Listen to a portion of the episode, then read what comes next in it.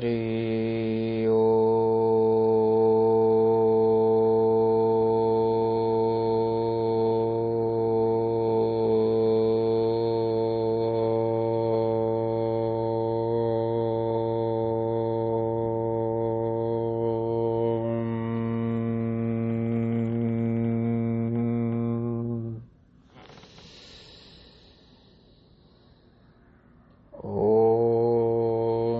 असतो मा सद्गमय। तमसो मा ज्योतिर्गमय। मृत्योर्माममृतं गमय। यो वेदादो स्वरप्रोक्तो। वेदान्ते च प्रतिष्ठित। तस्य प्रकृतिलीनस्य। य परस्य महेश्वरः। सदाशिवोऽम् ॐ शान्ति शान्ति शान्तिः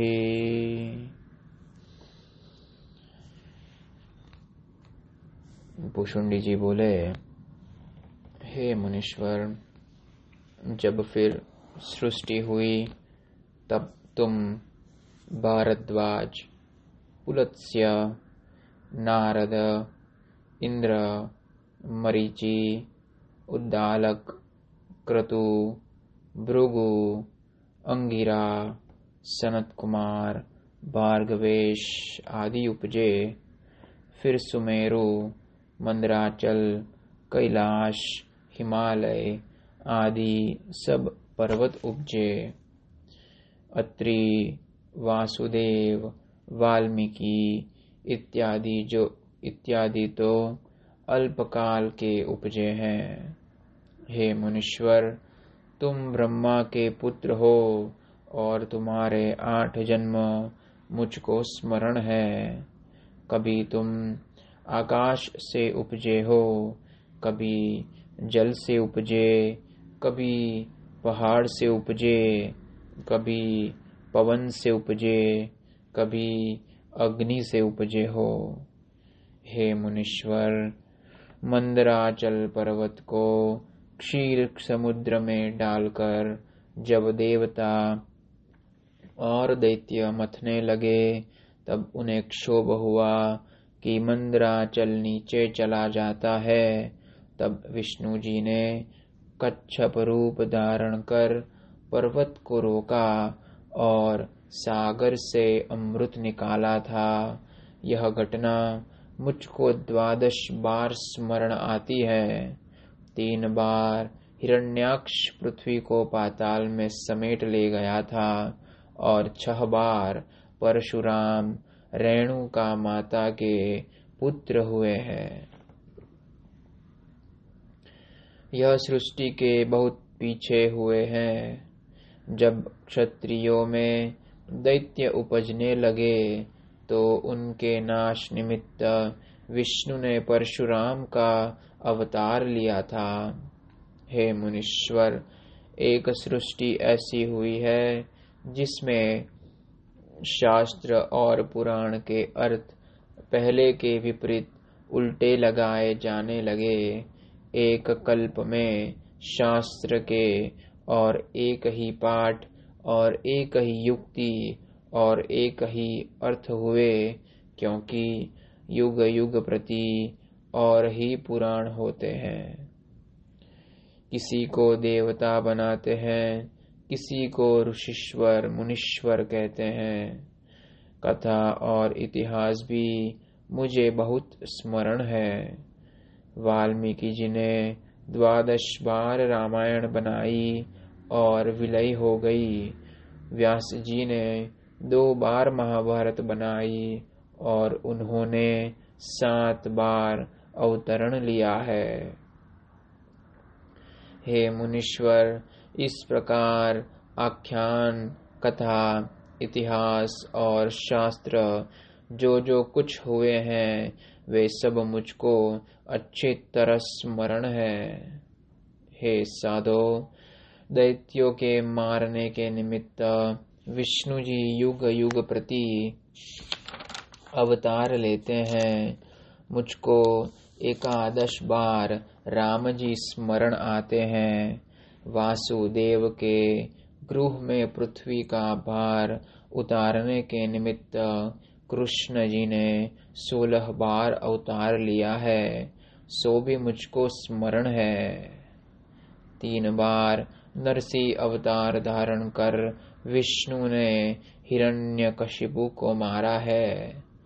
हे मुनीश्वर, इस प्रकार मुझको अनेक सृष्टि स्मरण है, परंतु सभी ब्रह्मात्र है, कोई उपजी नहीं। जब आत्म तत्व में देखता हूँ, तब कोई सृष्टि नहीं बासती सब सत्ता मात्र है।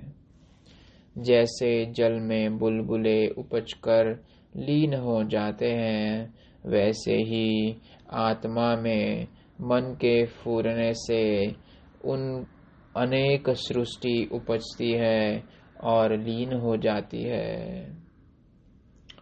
उस स्फुरण में, उस स्फुरण से मैंने कई सृष्टि देखी है।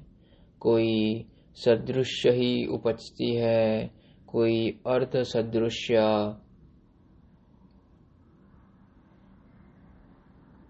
और कोई विपर्य रूप है। हे मुनीश्वर, किसी किसी सृष्टि में एक से ही आकार और कर्म आचार होते हैं। मनवंतर मनवंतर प्रति कोई और ही सृष्टि होती है। किसी में ऐसा होता है कि पुत्र पिता हो जाता है, शत्रु मित्र हो जाता है बांधव अबांधव और अबांधव बांधव हो जाते हैं। इस प्रकार भी विपर्य होते देख पड़े हैं।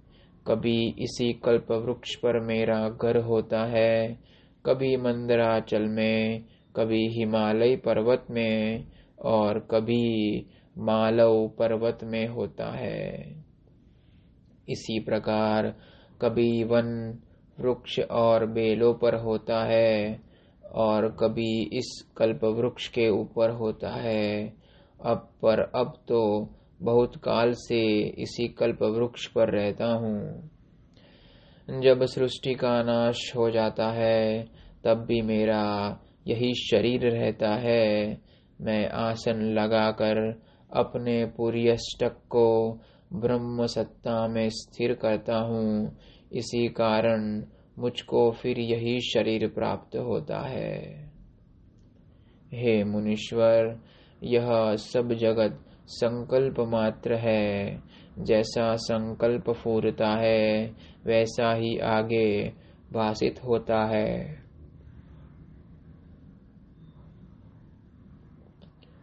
यह जगत सत्य भी नहीं, असत्य भी नहीं, केवल ब्रह्म रूप है।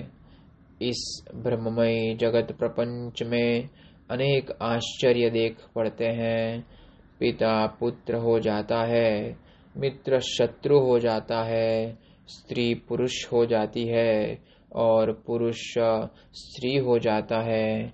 कभी कलयुग में सतयुग, कभी सतयुग में कलयुग बरतने लगता है। कभी द्वापर में त्रेता और त्रेता में द्वापर बरतता है। कभी वेद विद्या के अर्थ अदृश्य ही होते हैं और नाना प्रकार के आश्चर्य भाषित होते हैं। हे मुनीश्वर, जब इन युगों की एक सहस्र चौकड़ी व्यतीत होती है, तब ब्रह्मा जी का एक दिन होता है। एक बार, दो दिन तक ब्रह्मा समाधिस्थ रहे और सृष्टि शून्य हो रही। यह भी स्मरण है और कई देश, क्रिया आदि विचित्र रूप स्मरण आते हैं। क्या क्या कहूँ? इति श्रीयोगवसिष्ठनिर्वाणप्रकरणे चिरातीतवर्णन्नामैकोन विंशतितमः सर्गः।